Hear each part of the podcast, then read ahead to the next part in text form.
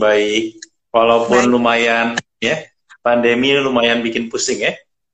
Oke, itu nanti jawabannya nanti, ceritanya nanti. Kita mau cerita dari uh, ngobrol yang simpel dulu. Pertama-tama, teman-teman perkenalkan, please welcome ini sahabat saya. Uh, udah lebih dari satu dekade ya, iya lah ya. Udah lebih dari 10 tahun. Uh, hmm. Teman saya ini MC kondang Indonesia, namanya Didi Kristo. Spesialis kondangan. Oh, spesialis kondangan. Uh, once again, thank you untuk menjawab yes uh, ajakan gue untuk kita ngobrol di IG Live ini di Women with Words 2020. Uh, topiknya kali ini uh, blessing in disguise. Tadi bro yep. sebelum sebelum mulai gue coba cari nih uh, bahasa Indonesia-nya apa kan kayaknya kalau kadang-kadang bahasa Inggrisnya terlalu keren kita kadang nggak tahu nih apa sih sebenarnya. Jadi kalau gue cari artinya itu rahmat yang terselubung di itu bahasanya dalam ya. Dalam, dalam, dalam. Dalam. Tapi kayak kalau ngobrol lama seorang Didi itu kayaknya nanti percakapannya memang dalam. Jadi kayak cocok nih topik ini. So, uh, teman-teman, jadi ini teman saya Didi Christoph. Tapi uh, kalau mungkin yang di dunia perwedingan ini ada beberapa uh, klien kita ya dia. Ini tahunya yep. Didi ini seorang MC lah ya, MC yang sudah terkenal jam terbangnya segala macam itu udah nggak nggak usah diragukan lagi. Tapi di luar itu sebenarnya Didi itu juga punya uh, kesibukan yang lain deh, yang nanti kita akan ingin, ingin denger gitu. Nah, di uh, mungkin ada teman-teman yang juga belum kenal di sini, jadi boleh tahu sedikit nggak? Boleh ceritain? Jadi abis kita kan teman SD ya dia, dari SD. Yuk SMP kita pisah ya. SMP ya, pisah. SM, SMA dan ketemu lagi. Abis itu cerita sedikit dong. Abis itu ke mana lu? Oke. Okay. So first of all, Pau, thank you udah ngundang ke IG Live lo. So uh, buat teman-teman, perkenalkan gue di Christoph. Uh, sehari-hari memang sebenarnya uh, eh, MC wedding tapi di saat lain itu juga gue ada usaha makanan. Nah kalau tadi pertanyaan Pau gue ke mana abis itu, abis kuliah, abis SMA, gue kuliah tuh sebenarnya ngambil teknik industri, which is sekarang oh. yang gue jalani urusannya sama sekali dengan itu teknik industri gitu ya. Jadi ya tinggal yang tahu lah ya. Kalau gue tahu gue mau jadi MC, gue prefer sebenarnya sekolah bahasa aja gitu kan, bisa Mandarin atau lu sekolah bahasa di mana gitu kan. Tapi ya anyway karena udah nggak ya nggak bisa disesali juga gitu ya. Gue bersyukur pernah kuliah teknik industri, ya sekarang akhirnya gue jalanin dua bidang itu. Pertama MC, wedding, kedua bisnis makanan, F&B. Nah, oke. Okay. Jadi uh, waktu itu kuliah ngambil jurusan teknik industri. Nah, abis selesai kuliah, kayaknya soalnya perjalanan karir lu ini menarik banget nih. Abis itu diterapin nggak pekerjaannya? Sempet ada yang dilakukan sesuai dengan bidang kuliah lu nggak? Sama sekali nggak sih. Gue kerja juga di bidang marketing terus, selalu marketing, sales dan marketing. Jadi gue nggak pernah pakai ilmu TI gue. Gitu. Oh oke. Okay. Uh, eh, terus waktu itu, nah yang menarik sempat uh, apa waktu itu kenapa bisa jadi terjun ke jadi MC di? Itu cerita sedikit dong. Oke, okay. awalnya sih sebenarnya dulu karena waktu SMA kan join osis, kemudian pas kuliah sempat aktif, gue sempat kayak suka ngasih Eh, training-training uh, gitu kayak leadership training, terus public speaking training gitu ke anak anak-anak SMA gitu segala macam kan. Nah dari situ kan ada temen gue yang ngeliat, oh kayaknya lu bisa ini. Nah kebetulan kakaknya waktu itu mau merit, dia minta gue jadi MC buat kakaknya. Akhirnya sekeluarga itu uh, gue yang MC-in gitu ya. Uh, kemudian uh, dari situ ya udah akhirnya uh, berlanjut terus gitu. Dulu sebenarnya awal mulainya itu adalah uh, istri gue uh, si Karin kita bikin grup musik dulu grup oh, musik buat di iya.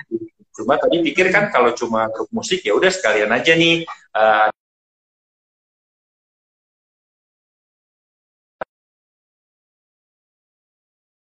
terus deh gitu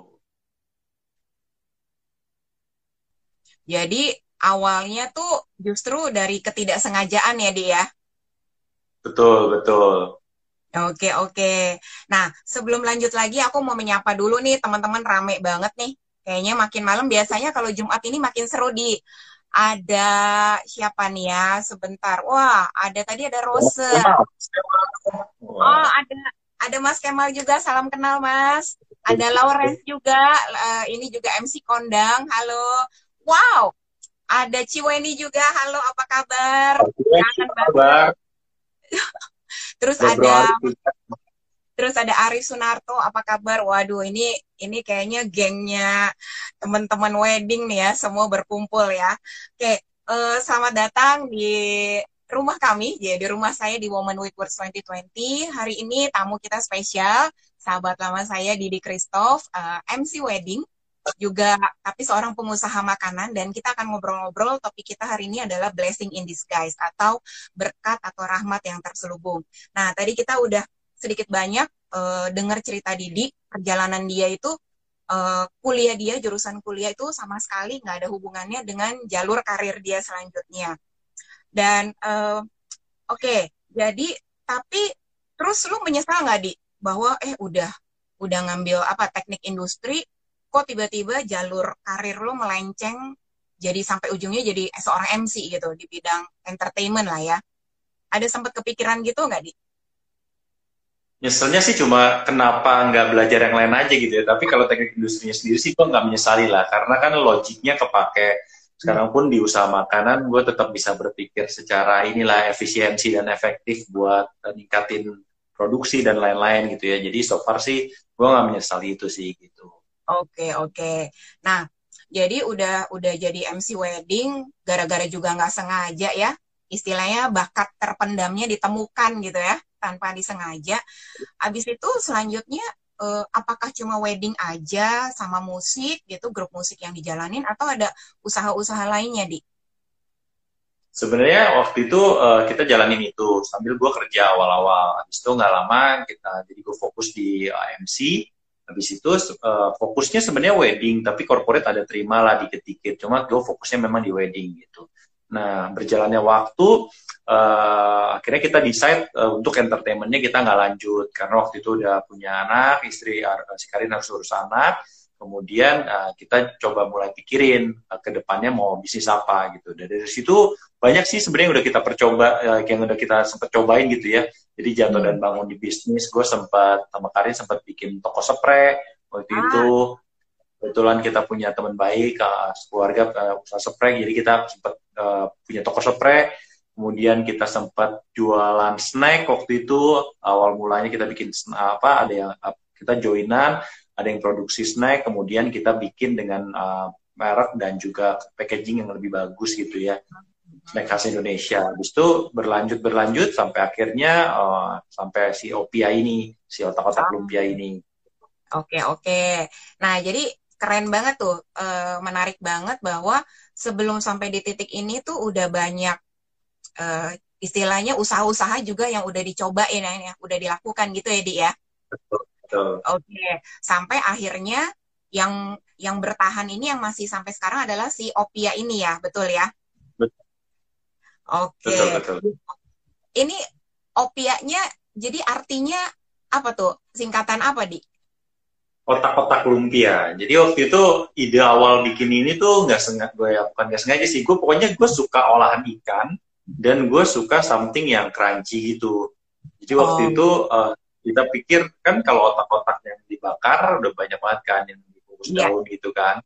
Kemudian mm -hmm. uh, kalau lainnya kan pasti adanya modelnya batagor atau apa gitu kan. Nah jadi gue kepikir gue bikin otak-otak tapi gue nggak mau yang kayak biasa gitu. Kira waktu itu kepikir ya udah kita coba uh, bungkus kulit lumpia awalnya sih sebenarnya cuma buat ya mau orang anak gue nyobain sama makan-makan hmm. gitu terus kita cobain kasih ke teman-teman ke tetangga segala macam tanggapannya lumayan ya udah akhirnya gue coba sama Karin coba pasarin dengan serius gitu ya oh, okay, udah hampir okay. tahun Oke oke, ini ternyata banyak fans garis kerasnya Opia. Salah satunya Ciweni enak otak-otak lumpianya. Wah, betul-betul Ci. Aku juga udah makan. Oke, okay, aku uh, sambil kita nanti lanjut ke pertanyaan selanjutnya di aku mau menyapa juga teman-teman yang baru bergabung. Ada Madiana Mulia, selamat malam, selamat bergabung. Ada Fong Tajuni, thank you. Terus ada Jan, tadi ada, oh ini ada Coach Mia, temanku juga. Terus ini uh, Rose bilang begini, uh, ini Kokoh Didi yang membawaku menjadi MC wedding dan corporate. Thank you Sifu. Waduh mantap. Astrid Astrid Azali. Hai WO dan MC wedding gue dulu. Waduh, kita jadi ini ya, nostalgia ya. Oke, thank you teman-teman yang sudah bergabung. Jadi um, tamu kita hari ini memang spesial banget. Jadi nggak cuma ahli megang mic di atas panggung, tapi ini juga ahli mengolah makanan. Spesialisasinya adalah uh, si otak-otak lumpia dengan nama brandnya yang unik banget dan eye-catching, Opia, alias otak-otak lumpia. OS. Gue udah keren nggak buat jadi iklan nih, udah ambasador lu ya? Lumayan, bisa, bisa ini ya. Jadi food blogger juga boleh sih. Oke, okay. okay. by the way, Di. Jadi uh, bisa gue simpulkan akhirnya dari sekian banyak uh, usaha yang lu coba-coba uh, ada gagal, ada yang berhasil sampai akhirnya lu putuskan fokus di dua bidang ini ya, MC wedding sama si Opia ini, betul ya? Betul. Nah, betul, betul. Betul. Pertanyaan gua uh, susah nggak maksudnya melakukan dua hal yang berbeda, totally different nih. Melakukan secara bersamaan susah atau oh bisa biasa-biasa aja tuh gitu. Hmm, Uh, tantangannya sih banyak gitu ya, karena biar gimana pun kalau uh, bisnis F&B ini tuh bener-bener lu perlu bener-bener kontrol dan awasin banget gitu ya. Susah buat banget buat jaga standar rasa dan segala macamnya gitu kan. Sebenarnya kalau MC sendiri kan uh, sebenarnya kita ngatur waktunya bisa lebih fleksibel gitu ya. Pinter-pinternya kita ngatur waktu. Cuma memang kendalanya adalah ya lu nggak bisa total di uh, eh, F&B ini agak sulit gitu untuk mempercayakan ke karyawan doang atau uh, ini. Hmm. Jadi awalnya memang kerasa susah gitu. Gue bersyukur gue ketemu uh, temen, partner, terus ada juga si Karin yang bantu untuk ngurusin ini. Jadi gue bisa jalanin dua-duanya. Tapi hmm. di perjalanan awal itu nggak semulus itu sih menurut gue gitu. Si Opia ini udah sempet beberapa kali juga pengen kayak gue tutup gitu karena kayaknya hmm. ah udah deh kayaknya ini bukan jalannya gitu ya karena kayak, kayak banyak pintu yang ketutup gitulah. Gue coba ini gue coba ini akhirnya gitu-gitu aja. Soalnya selama lima tahun perjalanannya juga kayaknya nggak nggak semenggembirakan yang yang diharapkan gitu kan. Hmm. jadi udah sempet lah tiga empat kali gue kepikir mau tutup ini bisnis gitu ya.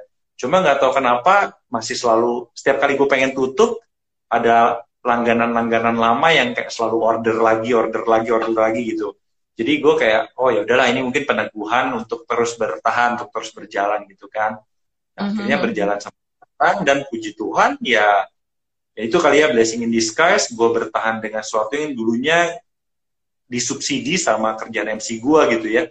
Jadi itu kadang-kadang untuk invest alat dan lain-lain gue subsidi dari kerjaan MC sekarang puji Tuhan si otak-otak ini yang subsidi hidup gue karena totally kita udah hampir tiga bulan kali yang nggak ada wedding ya di di dunia apa teman-teman vendor wedding juga mungkin ngerasain ini udah hampir bulan ketiga kita zero income sebenarnya kan di wedding kan tanpa hmm. penghasilan sama sekali kan dan gue hmm. bersyukur banget gue nggak jadi tutup si Opia ini karena benar-benar totally si Opia ini yang mensubsidi semua keperluan ini kan gitu. Iya iya iya. Oke oke. Wah menarik banget ya. Jadi Uh, Oke, okay, jadi tadi lu bilang bahwa menjalankan dua bisnis ini tetap ada challengingnya walaupun benar-benar totally yang berbeda gitu ya, bisnis yang berbeda. Oke, okay. nah ini Handikin bilang, by the way, intermezzo, Didi mirip Tanto Yahya. beda nasib kan, beda nasib. Oke, okay, balik lagi. Di, jadi hmm, kalau dibilang tadi lu menarik banget ada satu statement lu uh, Opia ini kita ambil contoh kasusnya si Opia bahwa sesuatu yang tadinya lu anggap ini tidak menghasilkan atau lu udah kayak udah berapa kali lu mau give up deh. Uh, udah kayaknya udah kayaknya nih nggak cocok deh.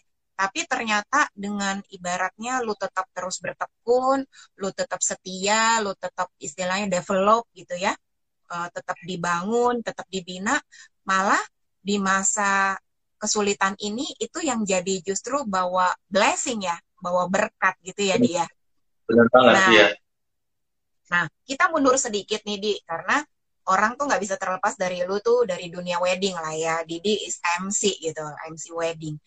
Uh, cerita sedikit aja sih di sebenarnya kondisi yang dialamin di dunia perweddingan nih selama 3-4 bulan pandemi ini seperti apa sih di kondisinya?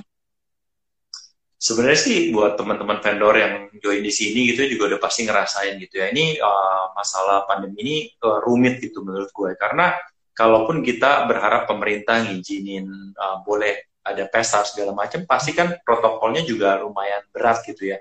Oke lah tamu dibatasin itu oke, tapi kan kembali lagi untuk orang-orang yang diundang, tamu-tamu yang diundang ini kalau nggak ngerasa deket banget atau apa juga mungkin masih berpikir dua tiga kali untuk datang itu yang akan mempengaruhi klien-klien untuk bikin pesta juga gitu kan. Karena biar gimana pun mereka kan pengennya tamu datang sebanyak mungkin. Jadi walaupun pemerintah udah ngizinin gue ngelihat kayaknya ini lumayan panjang untuk klien bisa terima bisa apa. Tapi bersyukurlah teman-teman vendor lewat ini segala macam semuanya berjuang untuk mencoba bikin standar new normal itu seperti apa. Dan kita coba encourage klien untuk tetap berani gitu ya. Mungkin dengan uh, new normal ini dengan cara-cara yang berbeda sedikit tapi untuk keselamatan semuanya mereka bisa tetap bikin pesta wedding lagi gitu ya. Kita sih berharap mulai berberani ini mudah-mudahan udah berjalan dengan normal gitu. Uh. tapi kalau kalau ditanya kondisi gue yakin berat banget sih. Kalau gue pribadi kerasa berat banget. Karena uh, ya tiba-tiba lah tiba-tiba zero income kemudian harus mikirin juga kan ini DP DP yang udah masuk kalau dia pindah tang klien pindah tanggal ke tanggal yang kita bisa uh, handle yeah. itu oke okay. yeah. tapi kan kalau MC terutama di wedding itu kan cuma bisa satu sehari kan jadi once kita udah penuh tanggal itu dia pindah ke tanggal itu kita udah bingung gimana gitu kan kalau untuk uh, kita mau strict sama kontrak kita tinggal bilang di kontrak tertulis tidak boleh kembali dalam bentuk apa pun. Tapi kan ini force major gitu kan. Jadi kita harus cari win-win solution sih buat buat klien dan buat kita juga gitu kan. Oke okay, oke. Okay. So ya memang uh, gue juga dengar dari teman-teman di dunia wedding lainnya, entah di bidang jasa lain apa uh, makeup artist, wedding organizer, uh, entertainment, music dan lainnya memang so, apalagi teman-teman perhotelan betul ya.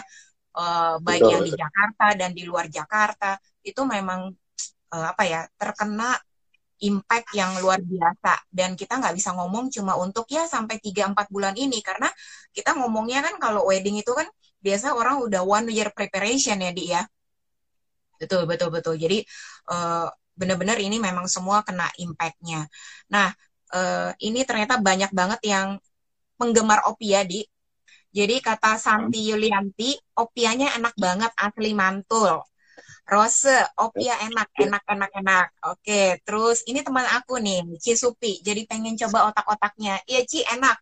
Uh, apa namanya di di situasi seperti ini very uh, sangat convenient untuk kalau kita beli makanan frozen apalagi ini udah terjamin kebersihannya quality controlnya uh, jadi nanti bisa bisa pesan langsung uh, selamat malam ada Agnes Rita selamat bergabung ada Dwi Dwi ini kayaknya teman kita juga nih, teman SD. Hai Dwi, apa kabar Wi? Waduh, ini udah iya. lama banget ya ketemu Dwi. Bener. Terus ada Sally Budianto, selamat malam. Ada Erlin Monroe, selamat datang. Ada Prima, ada Crafty Bunny. Terus ada, wah ini ada Uplight Pro, apa kabar? Semoga semuanya teman-teman uh, dalam dalam situasi apa pun kita semua sama-sama berjuang. Yang penting tetap kes, uh, jaga kesehatan dan semangat itu jangan sampai pudar ya Di ya. Nah, betul. Di, uh, pingin nanya, nanya lagi sih, Di. Tadi kan lu bilang si Opia ini ya, ibaratnya gue tuh kayak mengandaikan tuh lu jadi orang tua ya, punya dua anak nih. Nah, si Opia ini ibaratnya tuh kayak anaknya yang yang tadinya lu udah bilang, aduh, gue udah give up nih sama lu ya. Gue nih bapak udah nggak ngerti nih harus bagaimana nih sama lu.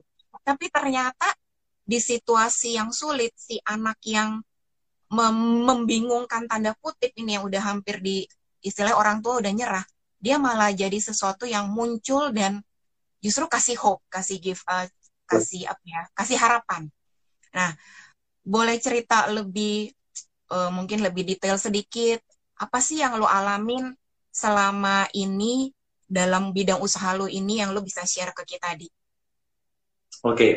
Opia ini tuh uh, kenapa sempat pengen give up gitu beberapa kali gitu ya. Gue ngerasa kayak mungkin ini bukan jalannya karena kayak satu pintu ditutup, satu pintu ditutup. Jadi perjalanan itu panjang banget. Untuk pengusaha yang mulai tanpa modal gitu ya, itu tuh nggak gampang buat berani untuk ngejeblosin semuanya ke satu usaha gitu kan. Makanya orang pada bilang usaha tuh nggak perlu modal. Gue bilang bisa tanpa modal. Tapi kalau ada modal jauh lebih gampang gitu. Gue selalu ngebiayain ibaratinnya kalau gue punya peluru senapan mesin banyak gitu ya gue tembak-tembak beberapa kali aja gue coba ini gue coba ini gue coba ini gue coba pakai endorsin gue coba pakai ini gue coba pakai apa pun itu jauh lebih gampang tapi kalau pelornya cuma satu atau dua pelurunya satu atau dua kan kita berpikir ini kan jadi berjalannya uh, pelan-pelan banget semuanya jadi pelan-pelan banget gitu nah Opia ini buat gue kayak menarik banget lah banyak kisah yang pernah gue jalanin uh, for your info kalau bisnis mungkin teman-teman vendor wedding di sini yang join di sini juga pasti kerasa lah. Bisnis wedding itu secara nilai value duitnya jauh lebih lebih inilah ya istilahnya sekali kerja lo bisa dapat lumayan. Tapi kalau bisnis makanan itu benar-benar bisnis recehan. Lo kumpulin dari satu pisis demi pisis gitu ya. Berapa ribu perak demi berapa ribu perak demi berapa ribu perak gitu kan. Dan effortnya menurut gue 10 kali lebih capek daripada uh, hmm. MC wedding gitu ya jadi gue sempet kita ngejalanin benar-benar karena kita uh, modal terbatas, gue bener-bener semuanya mulai dari nol juga, kemudian uh, kita semuanya pakai seadanya segala macam gitu. Kita pokoknya cuma concern sama yang penting makanannya berkualitas dan uh, higienis apa uh, higienis. Dan yang lainnya kita benar-benar coba ngirit dan lain-lain kayak marketing dan lain-lain. Kemudian kita sempat coba untuk uh, pasarin produk ini awal-awal basar-basar. Dulu kan zamannya tuh basar-basar yang happy segala macam. Gue mungkin udah ngikutin 8 sampai hampir 10 basar yang semuanya hasilnya buruk. Dalam arti buruk tuh bukan karena bukan karena produk orang datang ke basar, basarnya rame, terus orang nggak beli produk gue. Kalau itu gue bisa terima. Kalau basarnya rame, tapi orang nggak beli produk gue, berarti produk gue yang salah. Tapi yeah. kalau setiap kali gue gue ikut itu basar, basarnya bermasalah, kan gue mulai bertanya-tanya, ini Tuhan mau tetap di sini atau enggak gitu kan? Basar pertama yang gue ikutin, ya gue inget banget di Supermall. Kita loading sendiri malam-malam, kemudian kita jaga dari sore sampai malam, sore, dari siang sampai malam tiap hari. Kemudian gue kaget pas gue ngerasa kok kayaknya uh, basarnya sepi gitu. Nah sebelah gue tetangga-tetangga gue yang ikutan basar itu uh, rutin bilang, iya nih kok belum pernah loh basar di sini sepi ini gitu kan. Wah gue kan down ya ini basar pertama gue gitu kan. Habis itu kita ikutlah basar yang lain. Sempat ada ditawarin waktu itu sama perusahaan-perusahaan yang ulang tahun bikin acara. Itu sempat bikin acara di Gandaria Mall uh, Ganda Gancit. Nah. kemudian itu outdoor pas ada Malik di Essential segala macam hujan terus dua hari dua harinya itu. Padahal kan acara perusahaan gede udah pakai pawang gitu kan kemudian gue ditawarin acara Astra waktu itu di JCC dibikinin tenda kan keren banget gitu ya ulang tahun Astra. Eh tiba-tiba itu juga hujan kemudian airnya sampai masuk ke tenda listriknya mati segala macam yang heboh lagi gue ikut hype. Waktu itu hype di peak tuh lagi hype hype nya lah ya. Iya iya iya ya. gue pilih sengaja iya, gue pilih sengaja yang tanggal muda gitu kan. Jadi nah, gue pilih yang tanggal awal-awal gitulah. Gue pikir kan oke. Okay. nah minggu sebelumnya gue datang ke pasar di hype itu itu rame banget. Nah pas minggu itu gue ikut itu tuh hype paling sepi kayaknya. Soalnya tetangga-tetangga yang lain pada bilang kok minggu lalu nih rame banget gitu. Kita sampai kehabisan barang ini sepi banget.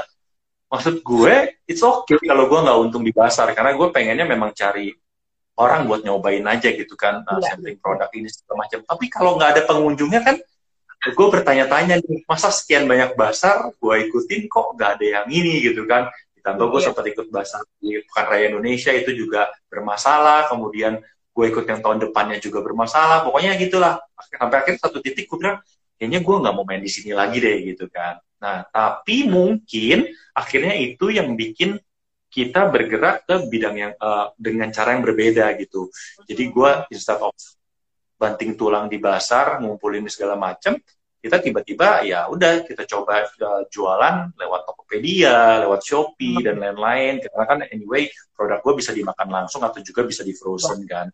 Jadi lewat itu malah ya udah semuanya berjalan walaupun belum menggembirakan. Cuma akhirnya gue nggak pernah uh, jadi tutup. Karena tiap kali gue pengen tutup ada aja langganan-langganan lama yang order lagi order lagi dengan setianya gitu. Jadi ya udah buat gue mungkin ini gue tetap harus berjalan. Sampailah hmm. masuk ke si pandemi ini jadi pandemi juga buat gue datang tanpa diundang benar-benar dan tanpa ya. ini karena mm-hmm. sebelum pandemi ini kita pengen kasih Opia ini kesempatan terakhir sebenarnya. Wow. Jadi itu selama ini kita uh, selama ini kan kita sewa rumah kecil untuk jadi dapur yang proper buat si Opia ini kan. Hmm. Cuma gue punya mimpi, gue pengen produk frozen food ini punya Bepom RI juga, punya hmm. punya uh, POM dan okay. badan POM hmm. supaya uh, konsumen juga lebih yakin gitu masalah higienitasnya dan lain-lain. Dan, dan, nah, dan lebih tenang ya saat mengkonsumsinya ya. Betul betul. Jadi hmm. akhirnya gue pengen banget punya itu tapi kan susah untuk uh, keluarin izin itu kalau lu masih tempatnya uh, di rumah kemudian juga uh, masih sewa gitu kan gue udah hmm. ngalamin diusir dari diusir dalam tanda kutip ya dari dapur yang gue sewa tuh berapa kali gitu kan jadi hmm. kita sewa kemudian orangnya mau pakai kita harus pergi lagi padahal kita udah rapihin udah naikin daya listrik udah segala macam baru mulai produksi lancar orangnya mau pakai kita keluar ini kita keluar akhirnya sampai satu titik kayaknya kita udah nggak bisa begini kita harus uh, putusin mau yeah. lanjut atau tutup aja sekalian. Nah, akhirnya waktu itu kita putus untuk lanjut. Uh, puji Tuhan deh kita bisa dapat support segala macam. Akhirnya kita coba memberanikan diri untuk pindahin si Opia ini ke ruko.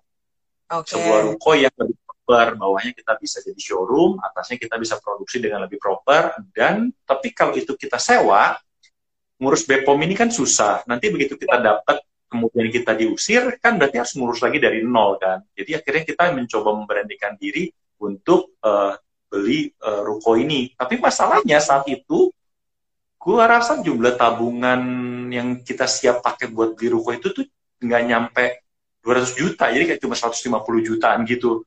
Which is rukonya uh, 1,8an gitu lah ya kan kita yeah, mikirnya yeah. ini gimana caranya gitu ya dan kalau KPR tuh agak susah buat gua karena kan kita kerja seni ini tanpa kejelasan slip gaji dan lain-lain gitu kan. Betul. Akhirnya banyak pihak yang support, uh, kemudian kita dapat kayak pinjaman-pinjaman yang benar-benar uh, membantu gitu ya. Akhirnya kita memberanikan diri. Jadi kita habiskan seluruh tabungan kita, ditambah kita hutang sebanyak-banyaknya itu untuk pindah ke ruko ini. Nah, ruko ini prosesnya juga kayak panjang banget perizinannya dipersulit lainnya segala macam. Gue udah kayak pengen give up lagi. Tapi akhirnya udah kita jalanin terus sampai gue pindah ke sana. Nah gue udah mulai rapihin tuh untuk uh, yang ya. di bawah bisa makan di sana. Kayak ya uh, kafe kecil lah ya. Maksudnya gue bikin uh, lumayan nyaman supaya orang bisa makan atau bisa nongkrong di sana walaupun gak gede. Udah pada saat semuanya sudah siap besokannya pengumuman covid mungkin jadi gue bilang, oh my god, ini apa lagi gitu kan? Maksud gue, gawat banget gitu kan. Tadinya kita, gue berpikir gue hidup dari biaya MC, keuntungan si Opia ini kan bisa buat nyicil ruko. Sekarang ya. karena gue hidup juga dari keuntungan Opia ini, nyicil rukonya pakai apa gitu kan? Jadi ya buat gue, oh my god, ini benar-benar ini sih ujian tapi lebih ke ujian iman sih menurut gue. Ya. Bisnis tuh benar-benar ujian iman sih. Lu kalau kerja, lu kan lebih teratur untuk dapat gaji dan lain-lain. Tapi kalau hmm. bisnis tuh bisa besok dapat, bisa besok lagi nggak dapat gitu. Hmm. Jadi benar-benar ujian iman buat gue sih. Kayak main roll, kayak lagi naik roller coaster lah inilah jalaninnya jadinya gitu kan. Jadi benar-benar kadang di atas, kadang di bawah gitu ya. Oke. Okay. Di gue dengar ada... cerita lu aja kayak ibarat kayak lagi naik roller coaster di. Bener-bener, uh kayak ini udah ada gue juga berdegup kencang nih apalagi nih apalagi nih kejadiannya kayak gitu. Oke okay, ya, kita nyapa lagi ya. teman-teman baru bergabung. Ada Valentina ada Fanny ada Growing Pija. Halo selamat datang. Terus ada Chris Wanto Harry ada Lena Hussein ada Oktoris. Uh, ini banyak sekali ya teman-teman. Ada Art Planner juga ada uh, kuku aku nih ada kuku Martina terus ada Nagaria ada Yana Well, teman-teman, selamat datang yang baru bergabung di Woman with Purse 2020. Tamu kita malam hari ini, mungkin yang belum pernah uh, kenal, ini adalah Didi Christoph, ini sahabat lama saya. Uh, eh, MC Wedding, merangkap juga punya usaha di bidang makanan, namanya Opia, Otak-Otak Lumpia. Dan baru saja kita mendengarkan uh, cerita ini tentang jatuh bangunnya di dunia bisnis makanan. Si Opia ini yang tadinya udah dianggap kayaknya nggak ada harapan, tapi justru dengan adanya si pandemi ini si Opia ini membuktikan bahwa dia layak untuk dipertahankan dan justru bisa menyelamatkan uh, banyak orang lah ya, nggak cuma untuk Didi aja, juga pasti kan ada karyawan-karyawannya kayak gitu. Nah, uh, iseng, aku gue penasaran aja sih di, uh, kalau gue jadi elu ya di, if I were you, ngejalanin semua tantangan-tantangan tadi, mungkin gue udah nyerah dari kapan-kapan, di. Gue udah give up. Boleh cerita gak sih, apa sih rahasianya atau apa yang bikin motivasi elu tuh sampai hari ini nih bertahan nih gitu sama bisnis ini gitu ibaratnya.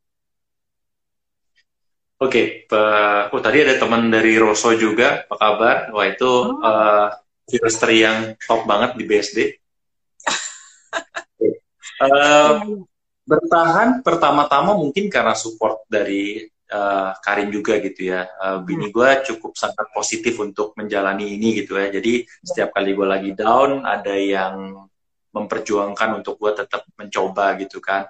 Dan buat gue kadang-kadang satu pintu ditutup sama Tuhan, tapi dia berikan peneguhan lewat cara yang lain gitu ya. ya. Seperti yang gue bilang, setiap kali gue pengen tutup bisnis ini, tiba-tiba ada customer yang dari dulu banget gue pertama kali gue inget banget gitu. Karena gue dulu sempat buka di pasar juga gitu ya ya. pasar modern BSD gue sempat jaga sendiri gitu ya. Jadi kalau pagi gue sampai siang uh, pakai celemek di pasar pasar basah gitu ya terus malamnya gue bisa tiba-tiba muncul di wedding dengan jas dengan penampilan itu gue merasa menjalani hidup yang totally beda banget gue dia gue di ballroom sama di pasar kemudian gue beli ikan gue ini segala macam kayaknya totally hidup gue uh, dua dua dunia yang berbeda yeah. gitu kan Nah, setiap kali gue pengen give up, ya uh, kayak ada peneguhan-peneguhan itu juga gitu. Walaupun banyak pintu yang ketutup, ada juga pintu-pintu yang kebuka. Nah, akhirnya yeah. singkat cerita, ya lima tahun ini berjalan dengan penuh lika-likunya, hmm. puji Tuhan, ya tetap ada aja yang beli gitu. Tetap ada aja yang beli, ada masalah apa pun, tetap aja ada yang beli, ada yang ini, walaupun gak bisa make money banyak, yeah. tapi dia juga punya pelan-pelan dia nggak nyusahin juga gitu. Maksudnya dia tetap nggak nggak merongrong ini, walaupun kadang-kadang gue harus subsidi dari duit MC untuk mesin, untuk uh, investasi yang gede-gede, tapi yeah. so far masih berjalan gitu. Dan gue juga dipertemukan dengan uh, teman-teman uh, rekan-rekan uh, ini yang sekarang jadi tim buat produksi dan lain-lain tuh yang yang oke okay gitu ya. Jadi gue hmm. bersyukur untuk itu. Jadi gue kadang-kadang waktu gue masih MC gue bisa tinggal produksi bisa berjalan by system gitu kan. Nah udah hmm. akhirnya kita berjalan terus. Nah di masa covid ini uh, bener-bener jadi kayak lo bilang ya blessing in disguise tiba-tiba semua orang di rumah mungkin butuh makanan, kemudian butuh ini, uh, butuh makanan yang simple dan bisa di frozen segala macam, ya gue puji Tuhan sih uh, meningkat uh, lumayan ya. banyak gitu ya. Jadi benar-benar yang tadinya mau ditutup malah sekarang lumayan ini banget dan kita benar-benar ya. mikirin untuk expand uh, produksi dan lain-lain kapan ningkatin kapasitas ya. produksi seperti itu sih. Oke. Okay. Gitu. Bahkan mungkin boleh dibilang pas lagi ibaratnya kemarin itu lagi pandemi, terus kita ngelewatin masa puasa dan lebaran, itu justru malah mungkin lu sempat ngalamin namanya kewalahan produksi kali ya, permintaan ya. Benar, makanya kalau orang bilang kemarin PSBB gitu uh, santai gitu ya, stay at home tuh santai, buat gua gue 10 kali lebih capek sih. Dari jam 7 pagi sampai sore, gue bener-bener uh, ini gitu kan, bener-bener uh, ben, oh, berjuang deh berjibaku untuk menuhin uh, order gitu kan bersyukurnya ya mungkin kembali lagi ya jalan Tuhan pada saat gue mau mengalami ini gue udah dipersiapkan gitu dengan tempat yang lebih proper dengan iya. peralatan-peralatan yang lebih proper dengan tim yang lebih proper gitu waktu itu jadi satu-satunya masalah gue benar-benar ngeri karena karyawan aja kan semakin banyak kita hmm. terima karyawan baru takutnya kan nggak kontrol uh, protokol kesehatannya jadi kita cuma masalah di di karyawan aja tapi secara sistem dan lain-lain gue udah siap hmm. untuk untuk berlari sebenarnya gitu kan ya, ya. gitu okay, okay.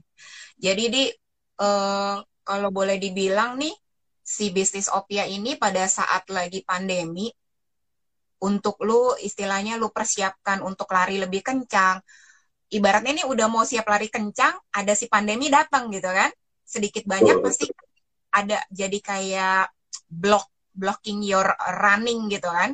Nah, uh, boleh share sedikit nggak uh, apa aja tips-tips yang lo lakukan supaya lu bisa tetap bertahan di masa ini dan untuk untuk bulan-bulan berikutnya yang di mana mungkin orang masih bingung abis itu kalau pemerintah udah kasih PSBB udah selesai what to do ya nah lu sebagai pengusaha di bidang makanan ini apa aja sih yang mungkin lu bisa share ke kita gitu oke okay.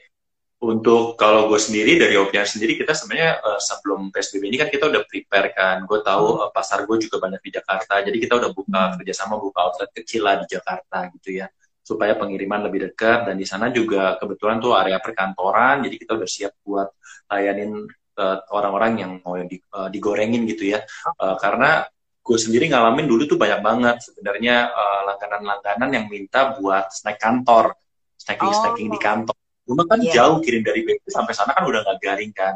Jadi itu kita udah siapin buat outlet di Kuning, uh, di Jakarta itu uh, di daerah Kuningan, which is dekat banyak kantoran. Semuanya kita udah prepare. Cuma kita di sana juga akhirnya pospon untuk buka, tapi pengiriman bisa jalan. Cuma uh, buka untuk penggorengan dan lain-lain itu kita pospon karena PSBB ini. Gitu. Jadi yeah. sebenarnya kalau pribadi sih terlepas uh, PSBB ini berakhir atau enggak, bersyukurnya bisnis makanan sih tetaplah orang tetap butuh gitu ya.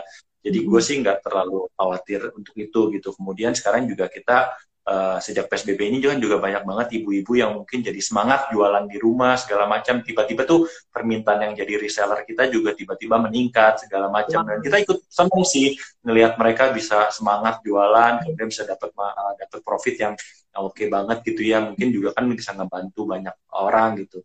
Gue pribadi yeah. waktu pertama kali dengar COVID ini uh, di pikiran gue cuma satu yang penting gue bisa tetap gaji karyawan gue dengan baik kemudian THR tetap bisa full. Dan puji Tuhan kemarin kita bisa kasih semuanya dengan dengan full gitu ya karena kan juga benar-benar semuanya dilancarkan lah untuk ininya jualan. Wah gila, gue ya itu bener seperti lo bilang kayak naik roller coaster ini dengerin cerita hidup lu. Apalagi lu sama Karin yang menjalaninya bener gak? Nah, bener banget uh, di selama lu jatuh bangun usaha dan lain-lain dan pasti kalau kita nih ada waktu IG live 3-4 jam nih mungkin gak selesai nih dengerin semua cerita lu gitu ya.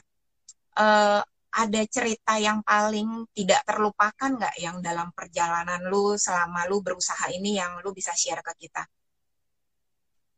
Oke, okay. hmm, ada satu cerita yang sebenarnya uh, gue cukup merasa ini ini. Jadi intinya sebelum Opia ini tercetus gitu ya, gue sempat yeah. nyoba Opia versi lebih murahnya dulu sebenarnya. Waktu gue sempat buka toko spray di pinggir jalan gitu, okay. tapi itu zamannya belum ada GoFood, belum ada apa-apa. Jadi kita sempat hmm. bikin yang namanya siomay lumpia karena waktu itu biar murah, jadi bukan cuma ikan tenggiri, gue campur sama uh, ayam, gue campur sama udang supaya lebih murah. Kita jual di pinggir jalan. Tapi itu karena nggak ada GoFood dan kita benar-benar newbie, akhirnya gue inget dalam tiga bulan gue bang gue rugi 50 jutaan lah kalau nggak salah. Udah habis itu gue ngerasa oke okay deh makanan bukan bisnis gue lagi gitu ya. Nah sampai akhirnya berjalannya waktu akhirnya kita uh, sempet tuh gue sempat uh, kerja lagi segala macam sama si Karin. Habis itu kita buka lagi toko spray kemudian nah yang pas makanan ini awalnya tuh kan snack kan. Nah waktu yeah. gue snack itu yang produksi tuh uh, rekanan gitulah jadi produksi, kemudian kita packing dan kita labeling, kita ini segala macam gitu ya. Jadi kita kerjasama kayak gitu. Nah udah kita sempat jalanin, itu pun bankrupt akhirnya. Jadi rugi banyak banget, banyak yang nggak bayar. Kemudian uh, toko-toko kalau snack kayak gitu kadang-kadang sadis juga gitu. Kita konsinyasi di sana kemakan tikus atau apa, semua resiko kita. Di sana hancur, barang hancur segala macam resiko resiko kita. Akhirnya tapi pada pada saat itu tuh gue inget banget kita uh, eh, gue tahu kita harus punya produk lain selain itu. Produk yang kita bikin sendiri. Mulailah gue mencoba bikin snack sebenarnya. Waktu itu sebenarnya udah udah siap launching. Hmm. snacknya tuh cheese stick. Gue ingat oh. banget cheese stick beli peralatan gue beli mesin-mesin untuk cheese stick itu. Nah hmm. pada saat udah sampling udah oke okay, rasa udah oke okay, pas gue mau produksi dalam skala besar fail semuanya. Karena satu dan lain pokoknya setiap kali gue coba bikin fail semuanya. Akhirnya gue give up. Tapi pada saat gue give up itu gue tuh lagi lumayan nggak tahu kenapa gue lagi lumayan rajin ikut satu kegiatan inilah kegiatan gereja gitu ya. Itu tuh uh, namanya Emmaus Journey gitu. Jadi lu setiap hari baca bacaan harian kemudian lu coba bikin jurnal dari bacaan harian itu. Gue inget banget uh, pas lagi gue goreng dan gagal gue pengen nangis itu gue inget banget bacaan sebelumnya uh, bacaan hari itu tuh tentang ini. Yang Petrus uh, ngam, nangkap ikan nggak dapat dapat terus okay. Yesus suruh dia tebarkan sekali lagi jalanmu gitu kan jadi gue gue waktu itu kayak ya udah deh kalau emang Tuhan mau sekali lagi gue coba usaha ini ya gue coba gitu kan ya. ya udah singkat cerita mesin udah ada penggorengan udah ada alat udah ada ini mau dibikin apa gitu kan cistiknya gagal kan Ya, yeah, kalian yeah. kepikir lagi, kenapa nggak coba bikin yang kayak dulu, Siomay hmm. Lumpia itu. Gue bilang, oh Siomay Lumpia udah rugi 50 juta, lo ngapain bikin lagi? Gitu, udah rugi 50 juta, lo bikin lagi gitu kan. Tapi ternyata ternyata ya udah akhirnya kita bikin ya udah bikin lebih versi lebih fancy gitu lebih lebih hmm. ini pakai full ikan tenggiri setelah gue bikin gue hitung itu hmm. buset costnya mahal banget ini ya. Gue bilang ini mau jual berapa? gitu kan. Kata Karin ya kita coba aja. Akhirnya gue bilang hmm. kita coba aja. Akhirnya kita main-main ini gitu kan karena kita ya. benar-benar utamain kualitas ya udah kita main di kualitas saja udah akhirnya kita berjalan gue berjalan ya udah sampai sekarang akhirnya ya seperti inilah perjuangan yeah. eh, ini ya gitu. Jadi kalau lu tanya apa yang paling besar menurut gua itu kali kalau waktu itu si Cistik itu nggak sampai gua give up bener-bener banget, mungkin gua nggak pikir ini juga gitu kan. Yeah. Jadi ya wow. Merinding gua di gitulah seru. Kalau dengerin merinding, kalau nggak jalanin pusing kan. kalau ngejalanin lebih merinding lagi, lebih pusing ya. Iya. Oke, okay. Wah ini makin lama makin seru. Ada Amel, halo, dia bilang halo Didi. Ada Johan Wijaya, ada My Mom in Law, halo Mak. Terus ada Beatrix, masih ingat nggak Beatrix di? Yuk, hai Beatrix. halo, halo, thank you for joining. Terus ada uh, Kagat Feanti, ada Ayu Nancy. Nah, ini kata Ciweni di siap-siap nge-MC wedding di wedding di hari biasa. Yes. Nanti Ci, biar ngantri di hari biasa. Benar-benar. So, kalau kita prinsip di dunia wedding sekarang every day is a blessing day. Setuju ya? Amin. Okay. Makanya ini harus kerja sama sama tukang koam ya, jadi semua hari hari bagus. Iya, iya. Nah, ini ada yang nanya di Cisupi, bisa order ke mana opiaknya? Nah, mungkin boleh nih. Jadi kalau teman-teman yang penasaran, ngebayangin, aduh nih Jumat malam bikin ngiler, ini mau weekend, mau makan, pesannya ke mana, Di? Oke, paling gampang lihat Instagramnya aja, at otak-otak lumpia. Di sana yeah. nanti ada link tree, hubungin, tinggal pilih mau Tokopedia, gue ada dari dua titik, dari Kuningan dan BSD, kemudian ada Shopee juga, ada GoFood juga, atau order langsung WhatsApp di sana juga ada. Jadi paling gampang uh, follow hmm. aja at otak-otak lumpia. Gitu. Oke, semoga terjawab ya. Nah ini, oh ada Ko Stephen Daun, apa kabar? Halo, ada Mian Stan, thank you for joining. Waduh, ini luar biasa. Ada Hen Henry Brilianto, ada Agnes Feb, ada Amelia Wijaya juga, thank you semuanya. Uh, Rosso Mikroasteri, ada JW Entertainment, waduh, uh, ini tuh dari Rosso dia bilang keren banget baru tahu ceritanya. Jadi kayaknya lu bisa bikin buku di So Everyone Can Know perjuangan lu ya. Terus ada Budi juga, oke. Okay. Nah ini si Rosso bilang langkah Om Didi ternyata lebih nekat daripada saya. eh, by the way, Rosso itu dari wedding photographer juga. Wedding oh. photographer sekarang jadi jadi ahli menyangrai kopi sekarang. Oh, makanya namanya roastery ya. Oke. Nih kata Chris, oh. semangat kok Didi. Nah, iya ini apa yes. contoh contoh cerita real, bukan kaleng-kaleng, bukan sinetron yang semoga bisa jadi menginspirasi teman-teman semua apa pun yang kalian hadapin atau yang kita hadapin semua kita tahu semuanya sama-sama sulit, sama-sama lagi berjuang. So ibaratnya hmm, apa ya? Don't give up easily kali ya di ya ibaratnya gitu ya.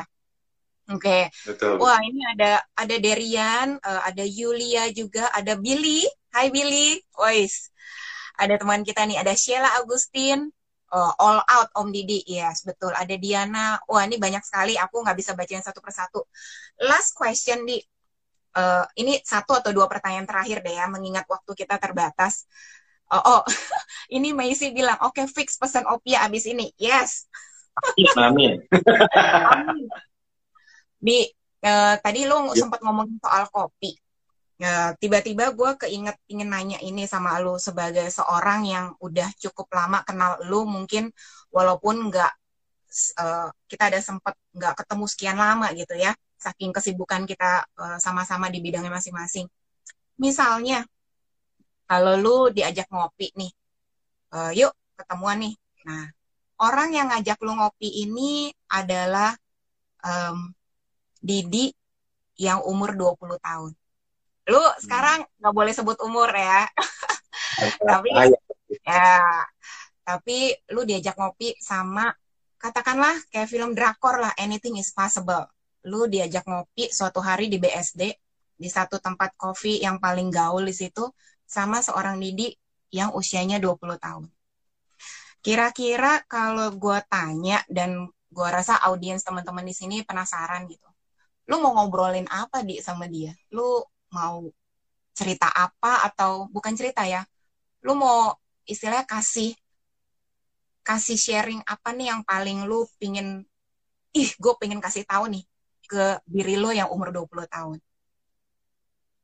yang pasti gue pengen bilang ke dia belajar gagal lebih awal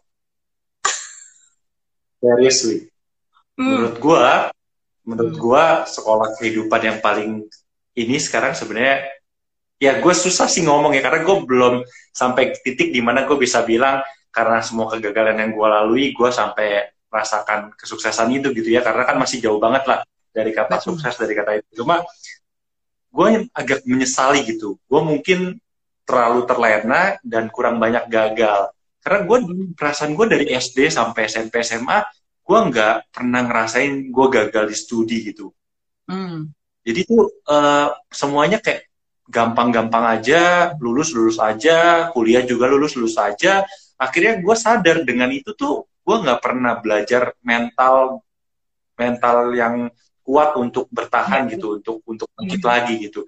Jadi gue menyesali itu sebenarnya. Jadi kalau aja mungkin gue punya mental yang lebih lebih uh, ini gitu ya, mungkin ya. nggak se roller coaster itu gitu gue lebih ya. bisa ngadepinnya dan gue lebih pede untuk menghadapi uh, semua ujian kehidupan gitu ya karena dulu nggak pernah sering-sering banget jatuh dan kayaknya semuanya lancar-lancar aja uh, di kehidupan uh, kuliah sekolah dan lain-lain jadi uh, gue ngerasa itu bikin mental gue nggak nggak sekuat yang seharusnya gitu. Jadi kalau gue ketemu Didi yang muda ya gue akan bilang lu mestinya belajar gagal lebih sering aja. Jadi artinya bahwa kalau bisa diartikan ke teman-teman yang sekarang lagi berjuang atau teman-teman yang mungkin usianya di 20-an kayak gitu ya atau 30-an intinya atau bahkan di usia berapapun kita jangan takut dengan uh, apa ya challenging. Jangan takut dengan kesulitan. Gitu ya jangan langsung begitu ketemu masalah langsung udah deh give up deh. Kayaknya gue nggak di sini nih. Kayaknya gue bukan di sini nih gitu.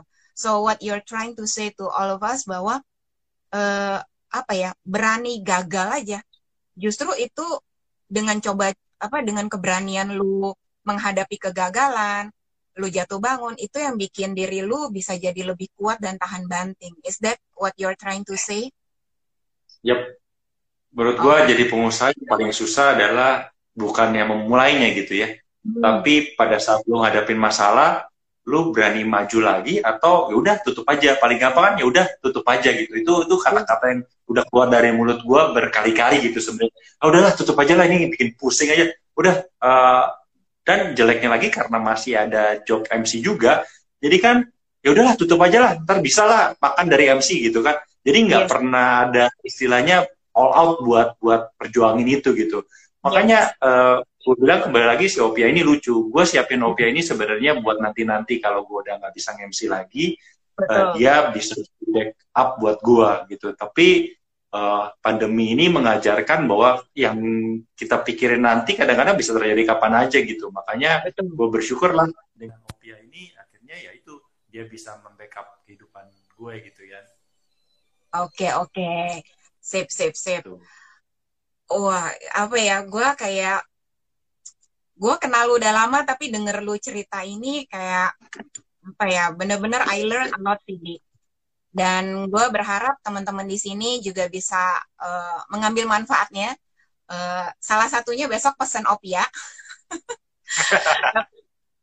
Tapi hopefully uh, apa ya bisa jadi inspirasi buat teman-teman uh, di titik apa pun kondisi teman-teman sekarang everyone has their own story. Uh, aku percaya itu. Tapi bahwa kalau seorang Didi yang udah jatuh bangun berkali-kali aja bisa tetap punya mentality, punya ketekunan dan kepercayaan bahwa pasti ini ada jalan keluarnya deh asal kita bertekun. Apalagi pasti teman-teman juga bisa melakukan hal yang sama gitu di bidangnya masing-masing. Di uh, so thank you semuanya. Kita sepertinya sudah harus uh, berpisah sebentar lagi. I would like to say thank you buat semua teman-teman yang sudah meluangkan waktu buat uh, ngobrol, buat ketemu sama-sama. Kebersamanya hari ini really spesial. Banyak teman-teman kita yang udah lama nggak ketemu. Ada, wow, ada ada Bro Peter juga. Tadi Hai. juga ada ya, semuanya. Uh, thank you for coming di Women with Words 2020. Semoga acara ini bisa menginspirasi kita semua. Tetap semangat, tetap sehat. Yang satu tetap bertekun. Dan uh, thank you Didi juga. Uh, thank you very much. Cuma mau bilang bahwa uh, tetap semangat di apa pun yang lu lakukan asal dengan tekun dan kejujuran uh, hasil itu tidak akan pernah uh, proses tidak akan pernah mengkhianati hasil. That's one thing that I know. Amin. Gitu dan itu gue selalu percayai uh, dan gue lakukan dalam kehidupan gue. Dan uh, yes semangat Didi, thank you, thank you banget thank you semua semuanya. Teman -teman.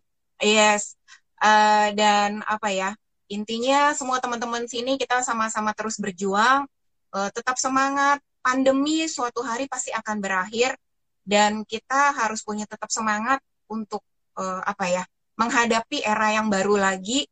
Uh, tetap berjuang, tetap uh, berusaha dan uh, apalagi ya. Uh, Didi mau say something satu kalimat penutup buat kita semua di Pertama, thank you Pak udah ngundang. Buat teman-teman yang ada di sini juga, teman-teman vendor, teman-teman SD, SMP, dan semuanya, thank you. Teman-teman yang lain juga thank you. Ya, gue sih mungkin itulah maksudnya buat semuanya yang penting kita sehat dulu intinya sama-sama bertahan di masa yang kayak gini masa yang gue rasa